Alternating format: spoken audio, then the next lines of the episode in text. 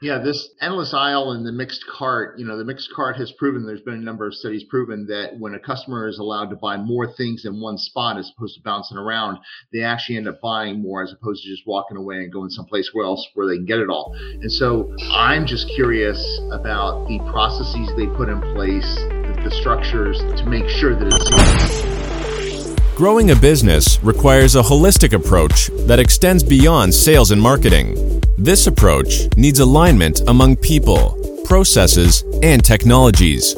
So if you're a business owner, operations, or finance leader looking to learn growth strategies from your peers and competitors, you're tuned into the right podcast. Welcome to the WBS Podcast, where scalable growth using business systems is our number one priority. Now, here is your host, Sam Gupta. Hey everyone, welcome back to another episode of the WBS podcast. I'm Sam Gupta, your host and principal consultant at independent ERP and digital transformation consulting firm Elevate IQ. Most people might not even pay attention to the location in the digital world. We can hire workers from any country remotely. We can trade with most countries easily. But when it comes to e-commerce, and ERP systems, location is still a huge factor. The solution from North America may not work well in Europe. The solution from Latin America might not work well in North America. There are challenges such as payment providers or taxation being different, but even if a platform may support these integrations, the solution may still feel alienated due to the localization issues, whether we talk about product or documentation. One such platform is VTEX, which is highly advanced in its headless capabilities, but it still carries its Latin American roots, which might be a barrier for North American countries, even if the platform may be technically advanced. So, which companies would most benefit from the VTEX platform? In today's episode, we invited a panel of cross functional experts for a live interview on LinkedIn who brings significant expertise to discuss VTEX platform and its capabilities. We discussed their strengths and weaknesses and where they might fit in the e commerce architecture.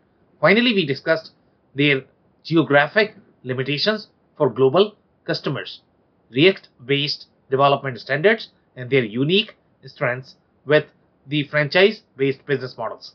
With that, let's get to the conversation. Hello, everyone. Welcome to today's show. And if you are joining for the first time, this is part of our e commerce series for which we meet every Wednesday at 5:30 p.m. Eastern. We review one vendor or the solution related to e-commerce, and we always have a very exciting panel that is willing to share their insights and wisdom. For today, we have a very exciting vendor and I think we are going to have a little debate about their, their pronunciation. My understanding of this is going to be VTEX. Uh, that's how I'm going to do it, but maybe there's a different pronunciation for that. So we are going to have a lot of fun discussing that. Before we do that, we are going to start with everybody's intros. I am going to start with my intro. If you don't know me, I am Sam Gupta, principal at Elevate IQ. Elevate IQ is the independent ERP, e-commerce, and digital transformation consulting firm we help our clients with anything and everything digital transformation. On that note, I am going to move to Phil for his intro. Hi, everybody. Phil Kerper, Managing Director of Ringling Business Solutions. We help executive leadership teams align their digital transformation investments with their core business and get positive and accelerating business outcomes. And looking forward to tonight's show, Sam. Thanks. Okay, amazing. Thank you so much for being here, Phil. Robert, can I ask you to introduce yourself next? Sure. My name is Robert Brown, principal of Robert Brown E-commerce Consultancy. Um, I spent 20 years in Fortune 50 e-commerce, and now I help small to medium-sized companies uh, grow their e-commerce business. Okay, amazing. Thank you so much for being here, Robert. And if you are in the audience and joining for the first time, Make sure you guys are going to send your comments and questions. Our panelists are going to review those and we try our best to cover them during the show. If we run out of time, we will make sure that you are going to receive your answers. So, guys, I am going to start the briefing, and obviously, uh, I would love to hear your, uh, you know, commentary based on uh, whatever research you guys may have done or may have had experience with this particular solution. So, my perception of the solution is going to be obviously these guys are equally exciting uh, as uh, your other headless vendor that we have reviewed recently. For example, let's say if we talk about Spryker or the commerce tools they are equally liked or the darling of either the headless space or the Wall Street. They have received, my understanding was that they had received just $140 million, but I think Phil is going to have some more, uh, you know, colors there that he may be able to add overall from the funding perspective. Phil, do you want to add that? Right away? Sure, happy to do it. So these guys had several funding rounds. The one Sam will had highlight in a second was 140 million. With SoftBank was who's in this space a lot investing. Then they had another round of 200 plus million dollars of, of investment. And then they went public about a year ago. And their IPO was very successful. It came in, it came in well above what they expected.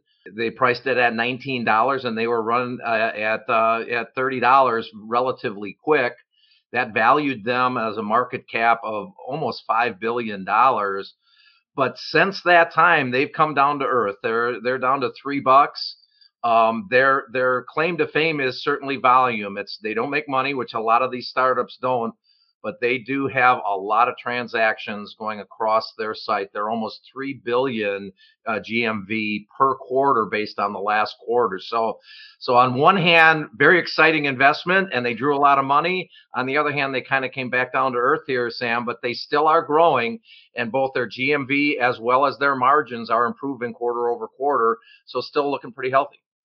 Okay, amazing commentary there. And Phil, I am not too sure if the the uh, the dollar amount that you are mentioning about coming them uh, to Earth, right? I don't know if that is part of the tech sell off that we are experiencing recently. I don't know when they came down in terms of value, but you know, most of these startups are coming down right now.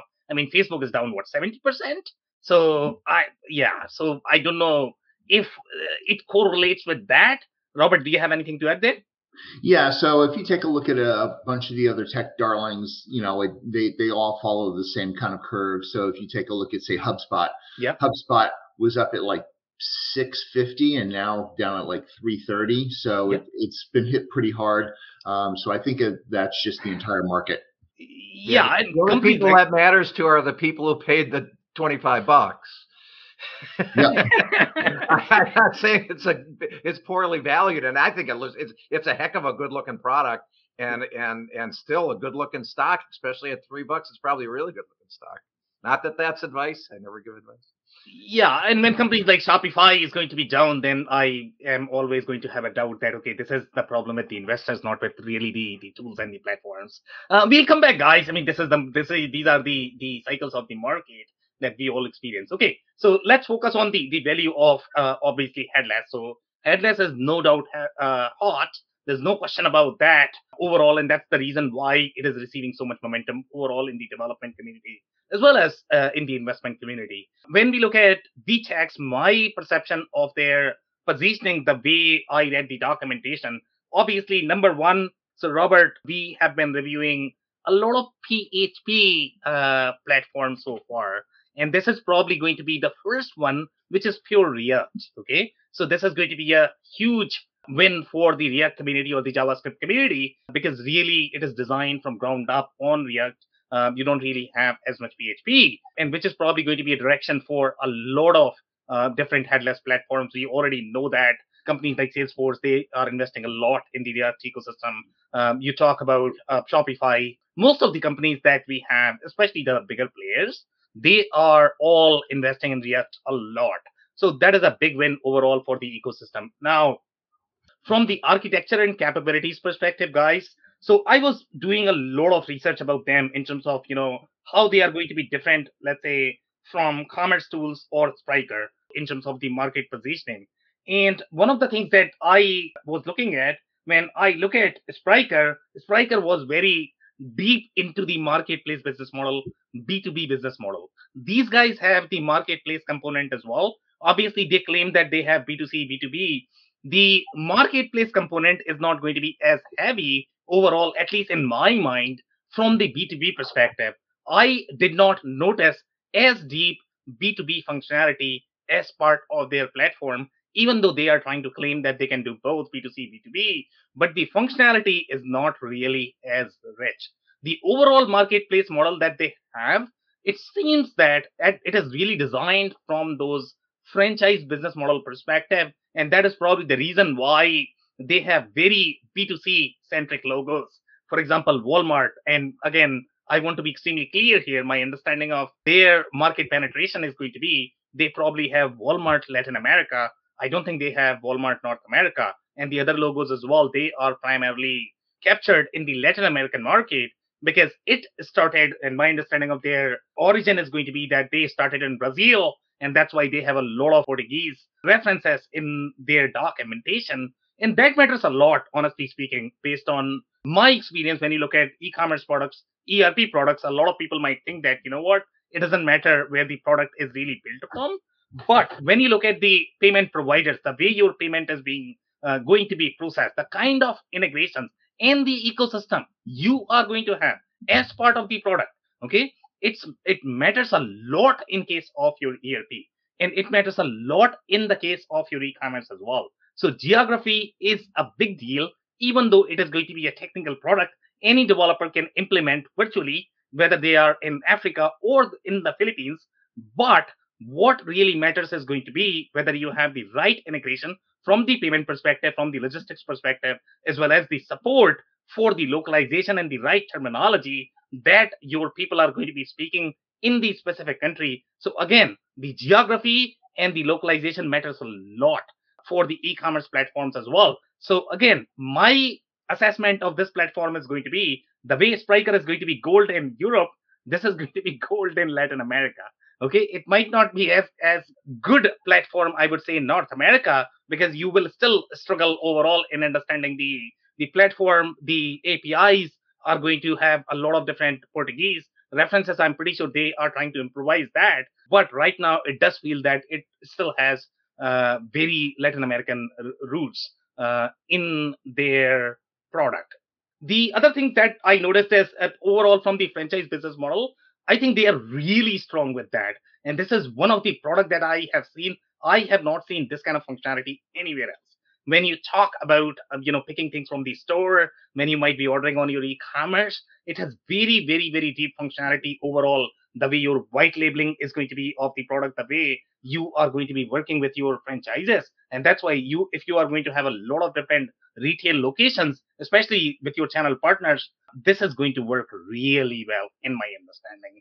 That's that's my understanding so far. So I'll pause there. I'll take some commentary there before we move to some of these slides. Well, I just want to echo that last part. That that is that where they're strong, like you says, both in the franchising, the white labeling of and setting up the stores aimed at the B2C model. I, you just don't find a lot of B2B when you read about them. They say it, but you don't see it. When you really look at their case studies, who they are, who their customers are, even the way they're talked about in in valuation uh, articles and things like that, it, it's their their focus is the B2C space and storefronts and omni-channel type delivery system. Robert? Yeah, I, I like their you know the concept of, of franchise modeling, the white label modeling. Um, there are a number of different industries here in the U.S. that utilize that. The only difference that I'm seeing here, and I because I haven't been able to play with it obviously with, with their tool, is very often here the, the local store is allowed to control the catalog from the mothership based on their local market needs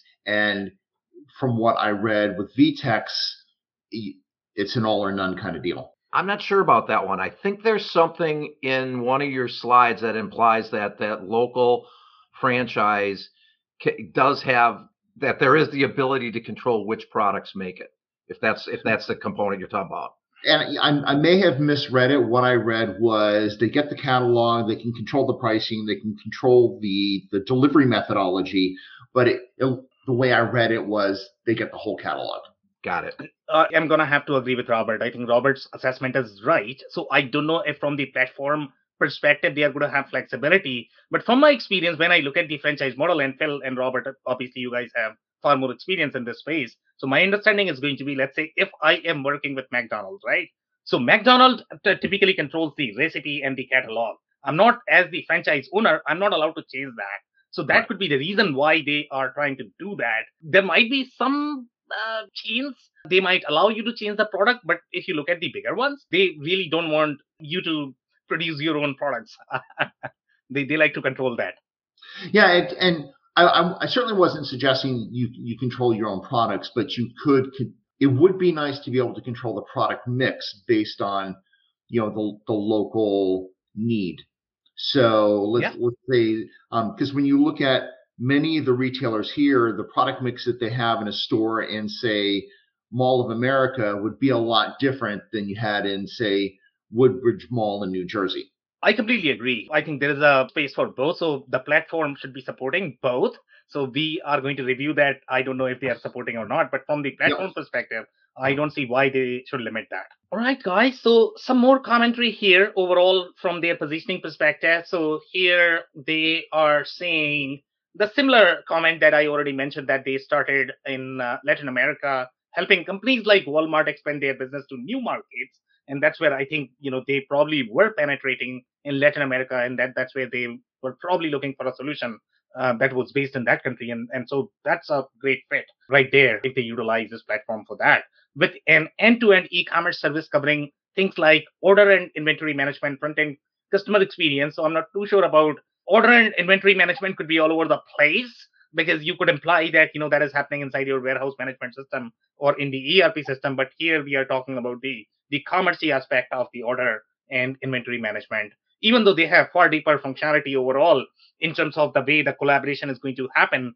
in your logistics network and in your channels because you need to do a lot more obviously in the e-commerce platform if you're trying to create that omni-channel experience across your warehouses across your uh, store fronts so it's far more complicated architecture than in some of the other industries but this is going to be really the b2c side of the things where in case of b2c you require that architecture. But let's say if you have B2B as part of your business model, then it's probably going to be a different architecture that you are going to be operating on. But here, the order and inventory management is probably going to be the commerce aspect, the B2C aspect uh, from the consumer's perspective.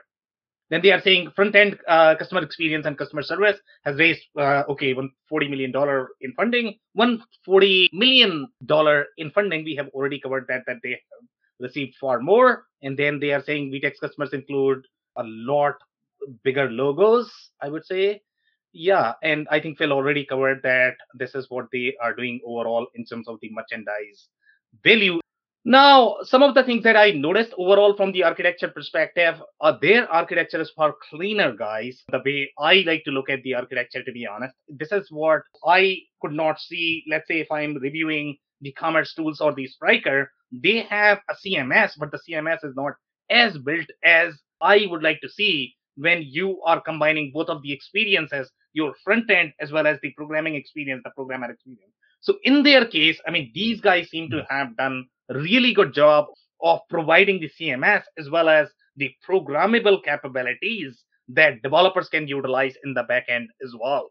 So here, this is a very well built CMS, and it's probably going to have similar feel as you are going to have when you are going to be using something like WordPress. They have things such as trade policies, the sales policies, and that is driving a lot of different things, to be honest. That is very new for me. I have not seen that in any other platforms, which is a very interesting piece of functionality. They have a lot of different integrations. Their integrations are really humongous overall from the ecosystem perspective, the way you would probably find in the case of Shopify. But my understanding is going to be you might run into challenges if you are trying to uh, implement this in other countries. Obviously, Latin America, you are going to find a lot of options, but I am not too sure about the other geographies. So, do your research in terms of what integration support they have from the payment perspective, also from the 3PL perspective. So this is how their apps are, and this is a very similar experience that you are going to get. Let's say in the case of Shopify, you can install more apps, and the apps are going to be very React embeddable uh, components that you can easily install. So it's not going to be, in my mind, it, I like this ar- architecture to be honest. I mean, you are probably not going to get uh, as much conflict. I don't know, Robert, if you have any sort of comment there. I'd love to uh, take some comments. But in my mind, when I look at the React architecture, it's slightly cleaner overall. And maybe the reason for that is because we, the React community has seen the architecture in the other communities and they probably have improvised how the composable community should be operating. And, and probably that's the reason why this architecture might be cleaner. Maybe you have some commentary there. No, it's it's. I think what they did is they they thought about it ahead of time. Okay. You know, you you have a, a lot of SaaS that bolt stuff on based on current clientele. And when you have a really solid product manager who thinks about the, the product roadmap and what they're trying to achieve, they make sure that they continually work towards that that vanishing point as opposed to taking left turns at Albuquerque. And I think that's what they've achieved here. They realized, you know, what I've noticed from uh, Latin America is they're very visually oriented. Yeah. Um, and you know they have delivered that in spades. And I think you know they also realize that they have to have usability, and they they continue to build off of that. Okay, amazing insights there. I'll, I'll, I'll also add to that they they've got 1,700 employees. They've got a really robust investment in R and D. Yep. And if you look at their team, they've they've got they've got executives on development. They got executives in engineering positions. You know, a lot of these up and coming. That's this is an established company. A lot of these up and coming platforms, they don't have that breadth of talent to deliver on this, even if they want to. Completely agree, guys. So, guys, uh, overall, from the CMS perspective, the way their CMS is architected, you have far more layers here in terms of what you might be able to do on the CMS front. And those layers are extremely meaningful when you are dealing with a very complex data model or the transactions in a lot of different business models. So, here, obviously, this is going to be applicable in the case of your B2C, but even the B2C architecture is very complex when you look at all of those transactions, when you go from B2B to B2C, and then, you know, working with these franchises, then you are going to have white label versus non-white label. So those interrelationships of the data points, it's, it gets very, very, very complex. And that's where you need that layer in your data model to be able to support all of those business models. So this is where I guess, you know, their CMS is very deep. That's what I could feel in terms of their they, their depth of functionality that they are able to provide on CMS, and they are not completely throwing the ball to your to your backend developers that they are going to be doing the complex stuff. I'll give you a pretty screen, and that's it. You know, you can create a couple of pages, and after that, everything else is going to be taken care by developers. In this particular case, it's going to have both experience in balance so this is the view of their and again the way the components are structured on the screens and the controls that you have on the right side it's very very friendly. Overall it i mean in my mind if i look at this this is very similar to how figma works. And any designer can actually use figma and phil if you're not familiar with figma this is going to be a ux tool where you can literally draw anything that you like and then you can that can spread the react code. So that's very powerful for the designers who don't have as much development experience. So they are actually trying to provide the similar experience. And i don't know again if it is because of the the react technology that they are able to do it because the way react is developed it's very modularized. It's very component centric and that could be the reason why they are able to do uh, all of this. That is probably not possible with the other platforms or the programming languages so you have even in these in the case of storefront so in the other platforms i think we were struggling to understand how the storefronts are going to work. Let's say if you might have marketplaces where you might have multiple channel partners they might have their own storefronts and then you are sort, sort of controlling the catalog when you are working with them and then you might have your own storefronts as well. Okay so you are going to have multiple layers of storefronts that you are going to have. So we could not see how that is going to be managed inside the other platform in this particular case, you can create the stores when you are going to have all of those hierarchies. So, you know, that is probably, I don't know if that is going to reside in one database, but it seems very powerful that you can manage all of that using one admin console, which is a very powerful feature in my mind. And this is very similar to how Oracle Enterprise Commerce would do it, to be honest. So if you are able to get those enterprise capabilities, and that is, that could be the reason why these enterprise companies are going after these platforms that, okay, they are easy to develop, but they are also getting that enterprise capabilities um, to be able to enable all of those enterprise workflows that you would need in terms of the control from the governance process perspective, as well as you are getting the flexibility of the technology. Now, when we look at the integration, integration is really slick to be honest. Okay. So it is going to be very similar to how Shopify is going to work. So the only thing, if it is going to be pre-integrated, the trick is going to be pre-integrated. If it is already integrated, the only thing you are doing is you are really entering your credentials and that's it. You are done and your integration is going to be done. Now, obviously, you need to validate the data flows that you are going to require is going to be sufficient for your architecture, the way you are building the architecture. If you are going to have multiple systems, obviously you need to figure out your source of authority. Otherwise, you are probably going to get a lot of conflicts in terms of, okay, who's going to be doing what in the system. If you are going to use only this system, then it's a different case. But most companies are probably going to use multiple systems. So you still have to figure out your architecture, how the overall architecture is going to work in your business, in your case. But you know, I like the integration a lot, especially if you're looking for the platform-based integration. In this particular case, you are going to be connecting with all of your channels, and that is probably going to be pre-baked. So this is the the payment gateway APIs, and again, here, you know, the way the documentation is, the only thing you really need to do is you need to declare your dependency in your React component and then declare wherever you are trying to, uh, you know, put that code. So it's really easy, guys, and the documentation is done really well overall.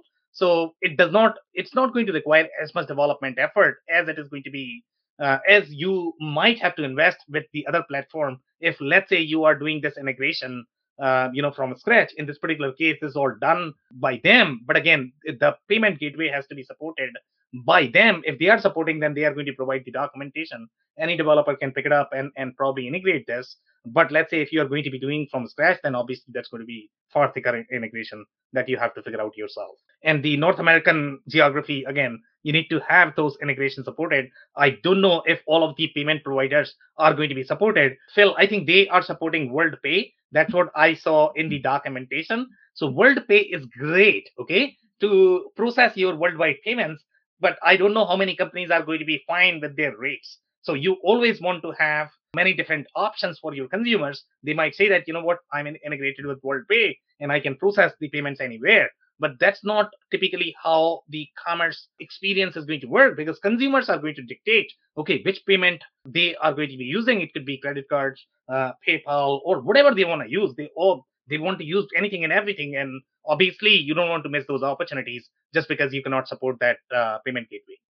Yeah, and it's it's a good point. You got to have options there because it's just a cost. Yeah. You know, there's there's there's you know all of them are basically doing the same thing. But I do agree with what you said. Based on some of the other platforms that we've already looked at, and some of the other ones that you know I've I've become a little familiar with along the way. This is uh-huh. really slick. I mean, they've done a nice job. It looked it looks very very manageable, very doable. You know, it's organized, slick. So I would assume that you know once you, once you reach the level of enterprise that you know the companies that are using here that you know they're probably also going to be using their own banks the local bank. So you know i know that chase and bank of america have their own gateways and larger companies just integrate directly with them. You know which chase option you use? Well that depends on your level of company. Um, so i think that that's probably one of the options these these companies are using as well. It's a great not point. just worldpay. Yeah it's a great point. I completely agree.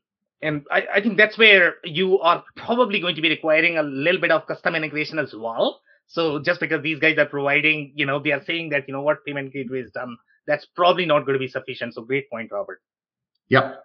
Okay, so this is very, very, very slick, guys. Okay, I absolutely love this. And this is the live shopping experience. Okay, now this is all pre baked as part of the platform. And this is a big deal, guys. So let's say if you're trying to promote your products during the live show, you are going to get everything. And the price is very friendly as well. If I had a very consumer friendly product, I will invest a lot of money on this, to be honest.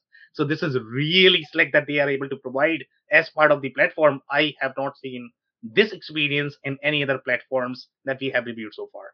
So I did have a question on this. The only difference between Light Standard Pro is is the volume. How how many uh, minutes of HD streams you can you can run across and, and it's a monthly fee. So I'm assuming that's monthly. I'm not sure, but I don't have a sense for if that's if those are big numbers, small numbers, or medium numbers. So is a thousand minutes? Uh, is that a big number? I, I, you know, is 200 minutes a small number? I just didn't have a reference point on that. Maybe you guys know that. So I'll, I'll I'll make a little comment there. Okay, so the best way to think about this one is going to be, let's say, if you are doing or doing promotion in your local media channel on a TV, okay, you literally get like 20 second spot. How much do you pay?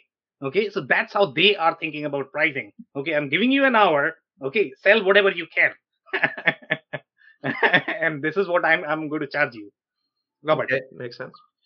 So if you think about the, the, the streams and given the markets that they're selling in, then it's probably multiple streams, multiple channels simultaneously. And These are small numbers, honestly, for the, the size companies that um, are using this.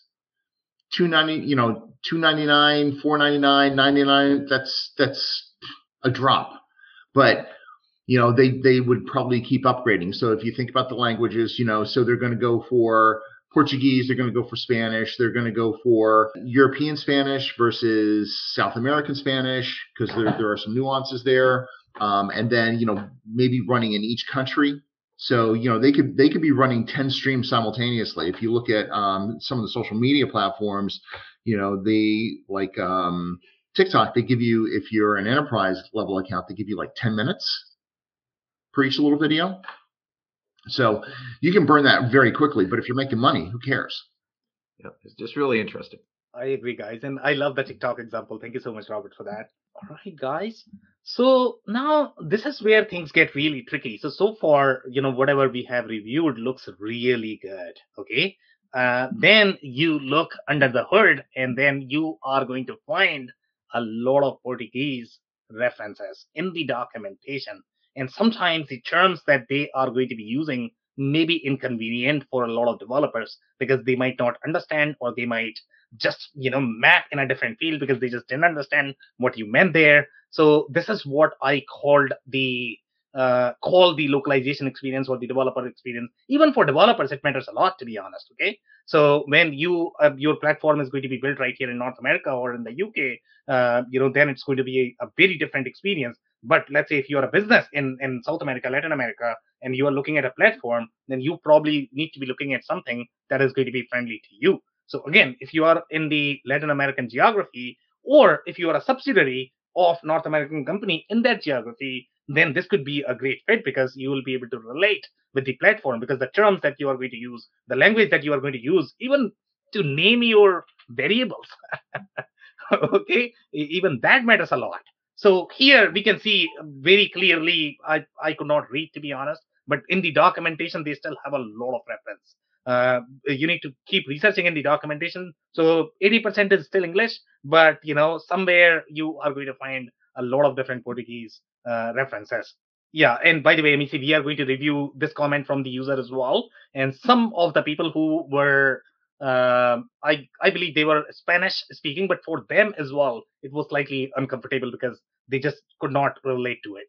So it's not just the English speaking countries; uh, it's for the other languages as well. The experience could be uncomfortable. So again, uh, you know, if you're in the Latin American market, this is a great great platform but for North American market, I'm not too sure. Now, this is the the these are the widgets, uh, Phil. So let's say if you're trying to build a site, they are trying to provide you composable widgets. So the only thing you need to do is you need to declare the dependency of your widget. So it's going to be just one line of dependency, and then you have a code that you can paste in a file wherever. Let's say if you are trying to, uh, you know, and this is the example. For example, let's say if you are trying to build some sort of login screen where you are going to have five options for login. The only thing you need to do is you need to uh, you know paste a JSON file and you are going to get all of that functionality because that is pre-baked. In the traditional world, let's say if you're looking at Shopify BigCommerce, then how you would develop this as you are going to have a theme and you are customizing a theme. Okay, in in theme you are doing this visually. In this particular case, the only difference is you are doing it in the code, but overall the functionality is already built and tested. Okay, those two are very different things. So you are not trying to build something like, okay, product customizer. Okay, now product customizer is already built. So this is what is the power of the composable architecture where you are going to get all of these widgets. And my understanding of this business model is going to be, guys, okay, these are probably going to be a paid components that developers are going to be selling, and that's fair game in my mind. That's how WordPress ecosystem work. You know, whenever you wanted to buy a plugin or the widget, you simply bought it from a developer, and that's it. You don't have to worry about programming or coding. And this is what expedites the development because you can customize the experience as you like. You can tear off every single component on your web page wherever you are, and you can drive the the conversion depending upon uh, you know how the the the customer journey is, and you don't have to stick to your Shopify rigidness or the BigCommerce rigidness. You know your experience is going to be far more fluid uh, overall from the experience perspective, and that's the power that I see in the case of your headless. And if you do headless right the way these guys have done, the only problem I have with these guys is going to be their Portuguese reference. And, you know, I don't know if this is going to be uh, comfortable for North America, but if you have the similar platform for North America, this is pure gold. Okay, so this is the the franchise business model, and I think we are going to have a little debate there overall in terms of different business models and what uh, companies might need. So for the most part, if I look at their architecture, the way they have positioned this is, hey, if I have the main account and then I may have the franchise account as part of your franchise account, you control your logistics, order management. But then I, as the provider of, and I don't know uh, what is the technical term, Phil, you might be able to help me here. So the company that is actually doing the franchisee, they are called franchisor, right? Yes. Uh, right? Franchisor, so, franchisee, that's correct. Right. So franchisor is probably going to be controlling your uh, payment and pricing and promotions, and then franchisee is actually going to be responsible for your, uh, you know, your franchise level experience, the store level experience. So they have a little control there. But I don't know if they have the fluidness where, let's say, Robert actually mentioned one example where, let's say, if you want to customize that that experience for that specific store, do you have tool in your toolbox where you can do that. Some businesses will probably need that. So I don't know if the platform is going to allow that. So you might need to do a little research there. Okay, so here they are saying on the VTEX platform, you have the option to register physical stores. Okay, physical stores and physical stores is a business model that they are able to support when you are going to be doing picking up in the physical store. So the way the experience is going to work, Phil, is let's say if you are going to your e-commerce and on the e-commerce, you can choose whether you want to deliver at your home or do you want it to be shipped to a particular physical store where you can choose okay uh, these 20 stores are provided for me. I am going to choose number one or number two depending upon whichever is convenient for me. Now that is the pre-baked experience guys. That's a big deal okay so this is all built up that, that's a big deal. here they are saying uh, the physical stores the franchisees the representatives of your network as franchise account this is one way to expand your unified commerce and they have redefined the whole unified commerce concept. And in my mind, this is powerful, guys. They have really built the unified commerce the way commerce is supposed to be done. Then they are saying the franchise account is associated with a main account. In the case of a brand that has several physical stores, franchisees or representatives, each of them can have a franchise account linked to the brand's main account. This allows them to deliver the products sold by the brand's e-commerce. Okay, so this is again very sort of the e-commerce omni-channel experience where brand is actually sending you the leads uh, as the franchisee. So those leads are going to come from there. So I think you can create very mixed experience depending upon your business model. But overall, the platform is extremely powerful. Here they are saying franchise account inherits the catalog from the main account, but it has its own logistics and performs its its own order management so that the physical store can manage the order and deliver the products. A franchise account does not have its own website, so that's the difference between your franchise versus the, the brand account. But again, uh, these are the concepts that they are providing. It's not that you have to use all of the concepts that they are recommending. You can implement the platform the way you want. Even though they are calling franchise, you can probably implement it differently if you if you like. So but overall, I, I, I like it a lot. I'll I'll take some comments if you guys have anything on this one. Well, it confirms it confirms what Robert said earlier that the catalog is the main account and that is what it is for the franchise uh, ease. But it is they do have promotions as a shared function on that right lower graph. So maybe that's where some of the customization to that local needs of that store are occurring, you know, is, is how they're presenting promotions kind of jointly for the franchise account itself. So this could actually be standard business practice in, in Latin America. I I do not know. I, I don't have that experience. Um, you know, maybe that's a way the brands control with the countries, you know, having so many different outlets. It's a way of ensuring that they're protecting the brand image. All right, guys. So some more commentary on this business model, but they have really deep functionality for this business model. So here they are saying each franchise account automatically operates as a white label seller of the main account. So they have a little bit of uh, you know overlap there. How the white label seller is going to work versus a franchise. So again, they have very very very deep functionality there. So they are saying this means that when the consumer adds a product to the cart and uh, simulates the shopping cost in the account store, the system automatically selects the white label seller that has the that product in store and displays the delivery methods of the seller that offers the best conditions. You know, that's that's a unique twist that I and we've talked about it, but you know, putting it in this term, I've never really thought about it. So making the seller the white label versus the brand the white label.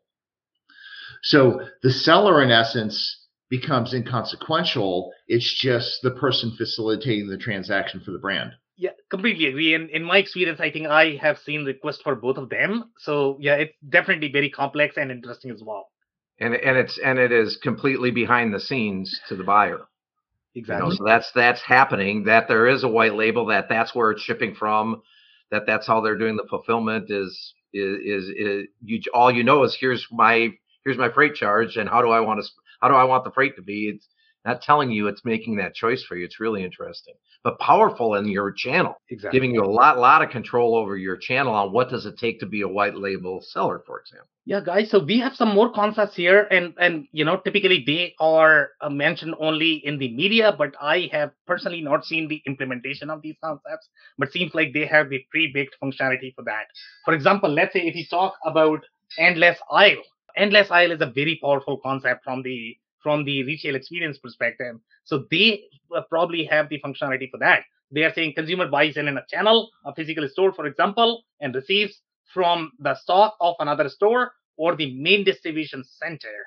Now, guys, if you want to implement that, then obviously you have to keep a lot of your warehouse functionality inside your e-commerce. So this is where we are going to get into religious debates of okay, who X what. But again, if your consumer experience is actually driving these processes, then e-commerce wins this battle. So, so Phil, uh, you know, we have had a lot of interesting arguments. You know, who does what? But again, if you are implementing all of these things, e-commerce is becoming really complex, and and this is where my fear is that a lot of functionality that traditionally resided, let's say, inside ERP, I think it's going to move uh, to e-commerce. You're you're exactly right. I mean, the the CMS capability is amazing. That I mean, they're managing a lot of transactional and, and business more than more than it was. It's uh, the ERP guys better pick up their game. Seriously. Yeah, this this endless aisle and the mixed cart, you know, the mixed cart has proven there's been a number of studies proven that when a customer is allowed to buy more things in one spot as opposed to bouncing around, they actually end up buying more as opposed to just walking away and going someplace else where they can get it all. And so I'm just curious about the processes they put in place, the, the structures to to make sure that it's seamless it's not going to be fun guys. I mean implementing inventory is never never easy okay? So yes it looks great on paper and obviously your inventory is not con- going to be controlled only by the e-commerce platform. So obviously i would like to look at the implementation in terms of how they are doing. But the way i am sensing this is you know at least your b2c channels are probably going to be controlling their inventory inside the e-commerce platform. For b2b you are probably still going to go to your your ERP, which is probably the right thing to do. But again, as the experience is going to change and as these business models evolve, again, a lot of this functionality is probably going to uh, reside inside e-commerce. Well, and and there's nothing here that says the pick ticket doesn't go right to the floor. You know, right? I mean, they got everything. They got its price. They know where it's going. They, it's it's paid for. You know, a lot of the things that you would put an ERP in front of your in in in front of your wave onto your warehouse to ship is already taken care of. Yeah, and if you have the third party who are fulfilling your orders, then it's a different case. But you know, even if you are, let's say, you you have your inventory positioned as part of your e-commerce platform that does not stop you in fulfilling inside your ERP, you can technically implement that in my mind. Okay. But again, that synchronization is always difficult. It's not as easy as when you are going to have the inventory at two places. Okay. Then you have to do some sort of synchronization. And that is very rarely real time, even if you are going to be implementing that real time. It's extremely hard to pull it off. So here they are saying physical stores as pickup points. So a pickup point is a physical location where customers can pick up their orders instead of having them delivered to their homes. If you can implement this, this is the pure gold, guys. Okay, this is where the money is, to be honest. Okay, if any business can implement this, oh my goodness, this is this is real gold. Now, from a process, you know, going back to what I was saying before, from a process standpoint, I think what this is really identifying is um, the franchisees are most likely not going to be small mom and pops because they need to make sure that the inventory is um, accurately tracked. So when a customer does actually purchase it, they are actually going to a location that they know is going to have it. So, you know, they can keep their logistics um, running as they should. Exactly. So some more comments, guys, on the pricing. The pricing is very complex the way it is managed. And that's what I would guess for a platform like this, which is going to have enterprise grade capabilities. I really like the way the, the view of the pricing is. But again, we are going to get into the debate of, okay, who controls pricing, e-commerce or ERP? You know, again, uh, when we look at B2C versus B2B divide, my assumption is going to be B2C experience is probably going to reside inside e-commerce. That's why they are controlling all of this here. But I don't know how you are going to be syncing the pricing. Again, that syncing is very difficult in general if you are trying to do this uh, from ERP and trying to manage inside e-commerce. Okay, this is the, these are their APIs. Very comprehensive, very detailed. I absolutely love it. Okay, so this is really done from very headless mindset that their APIs are really robust overall in terms of what you might be able to do. It's not an afterthought that you are going to notice. Let's say if you look at some of the ERP systems, oh my goodness, their APIs are just horrible uh, to use because they seem like as if you are literally exposing uh, your legacy program, you know, over your APIs. Here, it's very structured the way they, they it is done. So I definitely like it, and this is where I found out that they have far deeper capability in terms of the way their catalog is done, the, the way their marketplace is done. So their data model is extremely rich in supporting these business models. And that's why they have these enterprise capabilities. Now, here is the fun part. Okay. So we are going to review the, some of the comments from users. And uh, so far, our assumption is going to be, oh my goodness, you are probably blown away overall from the platform perspective. And your hope is going to be that, okay, if Walmart is implementing e-commerce, maybe VTEX is going to be the right fit. But here's the trick with e-commerce platforms. Okay. It's always going to be the transactions that is going to be a differentiating factor whether a platform is going to work or not. When you get the 6,000 simultaneous connections, okay, that's how the e-commerce platforms differentiates. That's where you, you are going to find real challenges. And I think Robert is going to have probably a lot of comments there. But in this particular case, the platform is not scalable enough. We have seen commentary from users that after 6,000 simultaneous connections, you know, the platform struggles. But in the case of, let's say, Spryker, now Spryker was like, okay, give me billions of transactions. I'll be able to handle it, right? So that's the differentiation. Even though you don't have as much functionality overall from the feature set perspective, from the performance perspective, it's awesome. But this platform, even though they have the enterprise grade features from the functional perspective, technically, I don't think they are going to scale. At least that's how users are perceiving. So here I have the commentary. And by the way, this is in 2021. So this is a very recent comment. Most of the official documentation and forms are in Portuguese, and that's what we experience as well, because most of the users are from that region,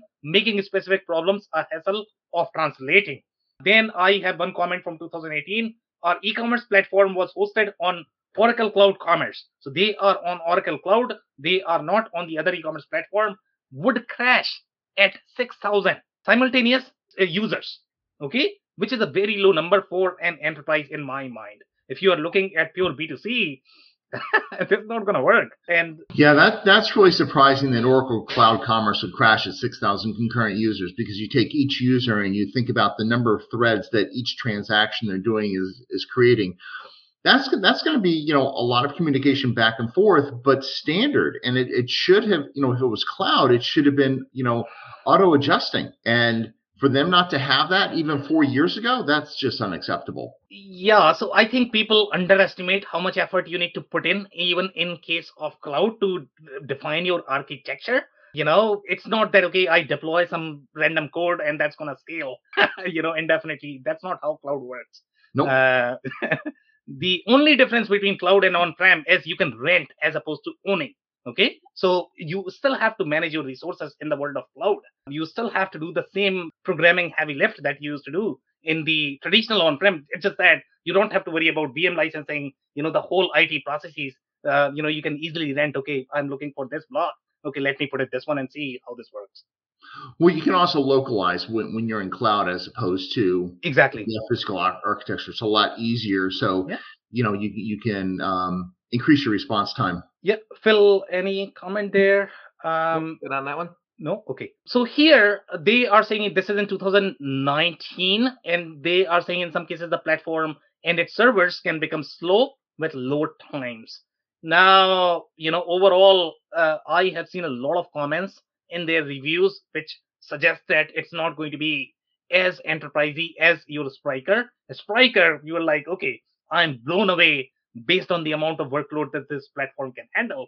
That's how most users were saying, you know, when you look at the transactional depth, when you look at the number of transactions that it was handling. So that is the enterprise grade platform. This one is great. It it seems like it's doing better than your Oracle Commerce, but uh, you know we do have some commentary where things are going to be uh, becoming slow. I don't know if this is really their configuration or they have a real challenge uh, in scaling at the enterprise workload. Yeah, with this one in particular, I, I'd like to break that one down more because when you have a business user saying um, becomes slow with load times, you really have to understand where is that that delay coming from? Is that delay coming from the business user's back end? Is it coming from the, the consumer's front end? Is it coming from um, the telecommunications port, say their phone? So from from the cell tower to the phone, you know, where, where is the slowdown? Um, and so when you're actually doing, you know, multi-screen and multi-user testing, the best practice is you actually have users in multiple locations to actually test the response time and load times to actually see where the issues are. And so this this could be anything. Yeah, but uh, you know, based on the users are suggesting, I mean, uh, I would definitely recommend doing a little bit of research or maybe doing the load testing of the software that you are trying to buy before you implement. Because once you actually put it to the live test, then you will come to know, okay, whether it can handle it or not. And then I don't know what you are going to do after going through uh, 12 months of implementation, right, Phil? Correct. And and also push your sales team to get you some good references that you can talk to. Yeah. And when they drag their feet and they say they're got a bunch, but they just don't quite get to it, keep harping on them. Get your references talked to. Mm-hmm. Like any of these, if there's someone similar to you, they'll tell you. You get that reference on the phone, and the salesperson gets off the phone. You can have a real conversation and find out if performance is an issue or not. Yeah, and guys, I would make one more comment there. You know, get really, really good solution architect on your side. The reason for that is even though these screens look pretty easy, that anybody can build these websites, but IT systems were never easy. Okay, so get a solution architect who really understand how to sort of you know scale the platforms and how to implement these architecture. Otherwise, it's going to be really hard. Right. IT's not ever easy because you guys are too darn smart. You keep coming up with complicated solutions to stuff, right? Isn't that the problem? We got to keep employed, man. That's the deal. and then you charge. It's a, you know it's a great racket, right? And then I then I got as a business owner I got to hire you to help me. It's a it's Well, you, really you get what you pay You guys are super smart. I just want to say you're very intelligent. This was a good one. These their product and their strategy to market makes sense to me. And I do think that the the it's a it's a little weird that they haven't gotten farther on getting the language cleaned up. They've opened an office in Singapore. They're they're in London. They're all over the place. You would think they would have some of these, you know, either capacity and performance or language being you know, universal or available in the local language. That that one's weird to me that that's not cleaned up yet. Yeah, and guys, I mean, if you have the localized need, you should have two different documentation. For Portuguese, you should have a separate documentation because you are probably going to have users that are going to require that. They might not have as much English background and they might not like it. So have three different version, one for Spanish, one for English, one for Portuguese. Don't make No, sense. we, we all know that every technology company out there, the last thing they touch is the documentation. Exactly. Exactly. But they're selling to some big names. Yeah. Albeit, albeit the you know the the uh, Latin America ver- you know divisions of those big names, but even so, big names with a lot of volume. And I really do that that franchise structure, the way they really have their business model developed on that, the way they can allow the system to choose the best avenue to get the product to where it needs to go, and putting that functionality on the commerce system. That's the CMS capability. That that like you said, that was really deep, Sam. That's all pretty pretty impressive stuff. So I am going to have a question for you, Robert, and this is probably going to be a slightly more technical question. So let's say if you were designing this platform, and I think the challenge that they are running into in this whole Portuguese debate is the fields that they have are actually in Portuguese, and those are going to be very hard to localize. So I don't know how other companies are handling that because it's not the documentation that is the problem. Documentation is probably going to be auto generated. I don't know. You know, documentation you can localize easily. But okay, when you are going to have those individual field names of your database, okay, what do you choose? Do you choose Portuguese or do you choose English? If your developers are going to be from Brazil, they are probably going to be preferring Portuguese. But Yep. again, it's not going to be as comfortable for English speaking countries. So I don't know if there are any programming languages that can localize your database fields. So I don't know how to solve that problem, to be honest. Uh, you know, most of the development that I've seen, even with, you know, on a global basis, has been in English. And, you know, because it's a universal language. If you think about um, pilots, they're required to speak English. And so when you look at development, most of it is is in English. You know, you've got a few holdouts that don't. So like Russian, the French, they're, they're very adamant about keeping their language. And so for them to do Portuguese, I'm a little confused. I mean, they, they probably have a translation table that was probably developed by a third party to, help- to help developers move a little bit faster. Or maybe it's just their way of uh, helping to spread the understanding of Portuguese. It's a beautiful language. Uh, you know, I just have never had the opportunity to to learn it or speak it. Well, and to your point too, Sam, the you know France, for example, there's there's there's laws in France that you have to have your uh, documentation, invoicing, packing slips, any contractual type of document has to be in French if you're going to sell into France. That's that's that's it's it's a it's a legal standard that you have to meet. But I mean, the the enterprise ERP systems have have good internal language translation on the field level. You know, so if you if you're standing up Oracle or SAP or something like that, probably Microsoft. No, I'm positive that. If you're standing that up in US and you also have it in you know Spain or Germany or whatever, that that user will turn it on and it'll be in German and the fields will be in German. The data doesn't translate, but the actual the, the structure of, of what you're what the user's looking at translates. So there's got to be capability out there if they're doing it in ERP, right, Sam? So it's a uh, you know it's a it's a uh, sort of the preference and you have to sort of pick your battle i guess there right? So even if you look at sap or sage sometimes you are going to have references of euro. You are not going to have references of dollars because that's their target customer base. So you have to decide okay which is your target customer? So here let's say if you are developing a solution for france and you are targeting inside france don't position it as north american solution because it's not really designed for that so if you're designing for your north american audience you have to have things in english and dollars that people understand so this is where things get really tricky when you are developing a solution you have to define your target market you can't really have a globalized e-commerce solution or the erp solution it's very hard to pull that off Yep, agreed. You know, to your point, Phil. So absolutely France. You know, and uh, the province of Quebec, they also require French. Yeah. Um, in Switzerland, because they actually speak, you know, four languages. Yep, four. Um, when we did an implementation in Zug and we implemented in English because it was it was a global treasury unit. all right guys so we are close to our time any other short comments guys Exciting platform, this one. Very cool. All right, guys. So that's a wrap. And uh, again, it's a very capable platform. There's no question about that overall in the franchise model perspective. So if you're uh, looking to expand either in Latin America or you are in Latin America, I think this is going to be a really powerful platform, especially if you like React and the headless. So make sure you are paying attention to that. On that note, if you join for the first time, this was part of our e-commerce series for which we meet every Wednesday at 5:30 p.m. Eastern. We pick one vendor or the solution that we review independently. So make sure you guys are going to be here next week. We are going to come back with another vendor or the solution. On that note, thanks everyone for your time and insights tonight. Thanks, everybody. Thanks, everyone. I cannot thank our guests enough for coming on the show, for sharing their knowledge and journey. I always pick up learnings from our guests, and hopefully, you learned something new today. If you want to learn more about Phil Kerper, head over to ringling.businesssolutions.com. It's R I N G L I N G B U S I N E S S S O L U T I O N S.com. If you want to learn more about Robert Brown, head over to rgbecommerce.com. It's rgbecommerce.com. Links and more information will also be available in the show notes. If anything in this podcast resonated with you and your business, you might want to check other related episodes, including the interview with Jay Schneider, who shares his insights into how B2B digital commerce processes differ from B2C.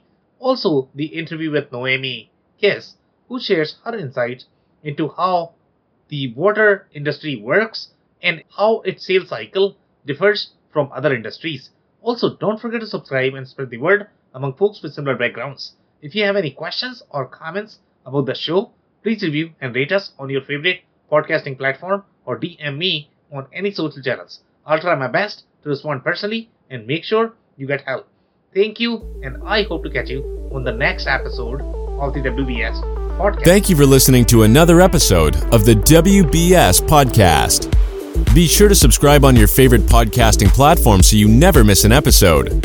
For more information on growth strategies for SMBs using ERP and digital transformation, check out our community at WBS.rocks. We'll see you next time.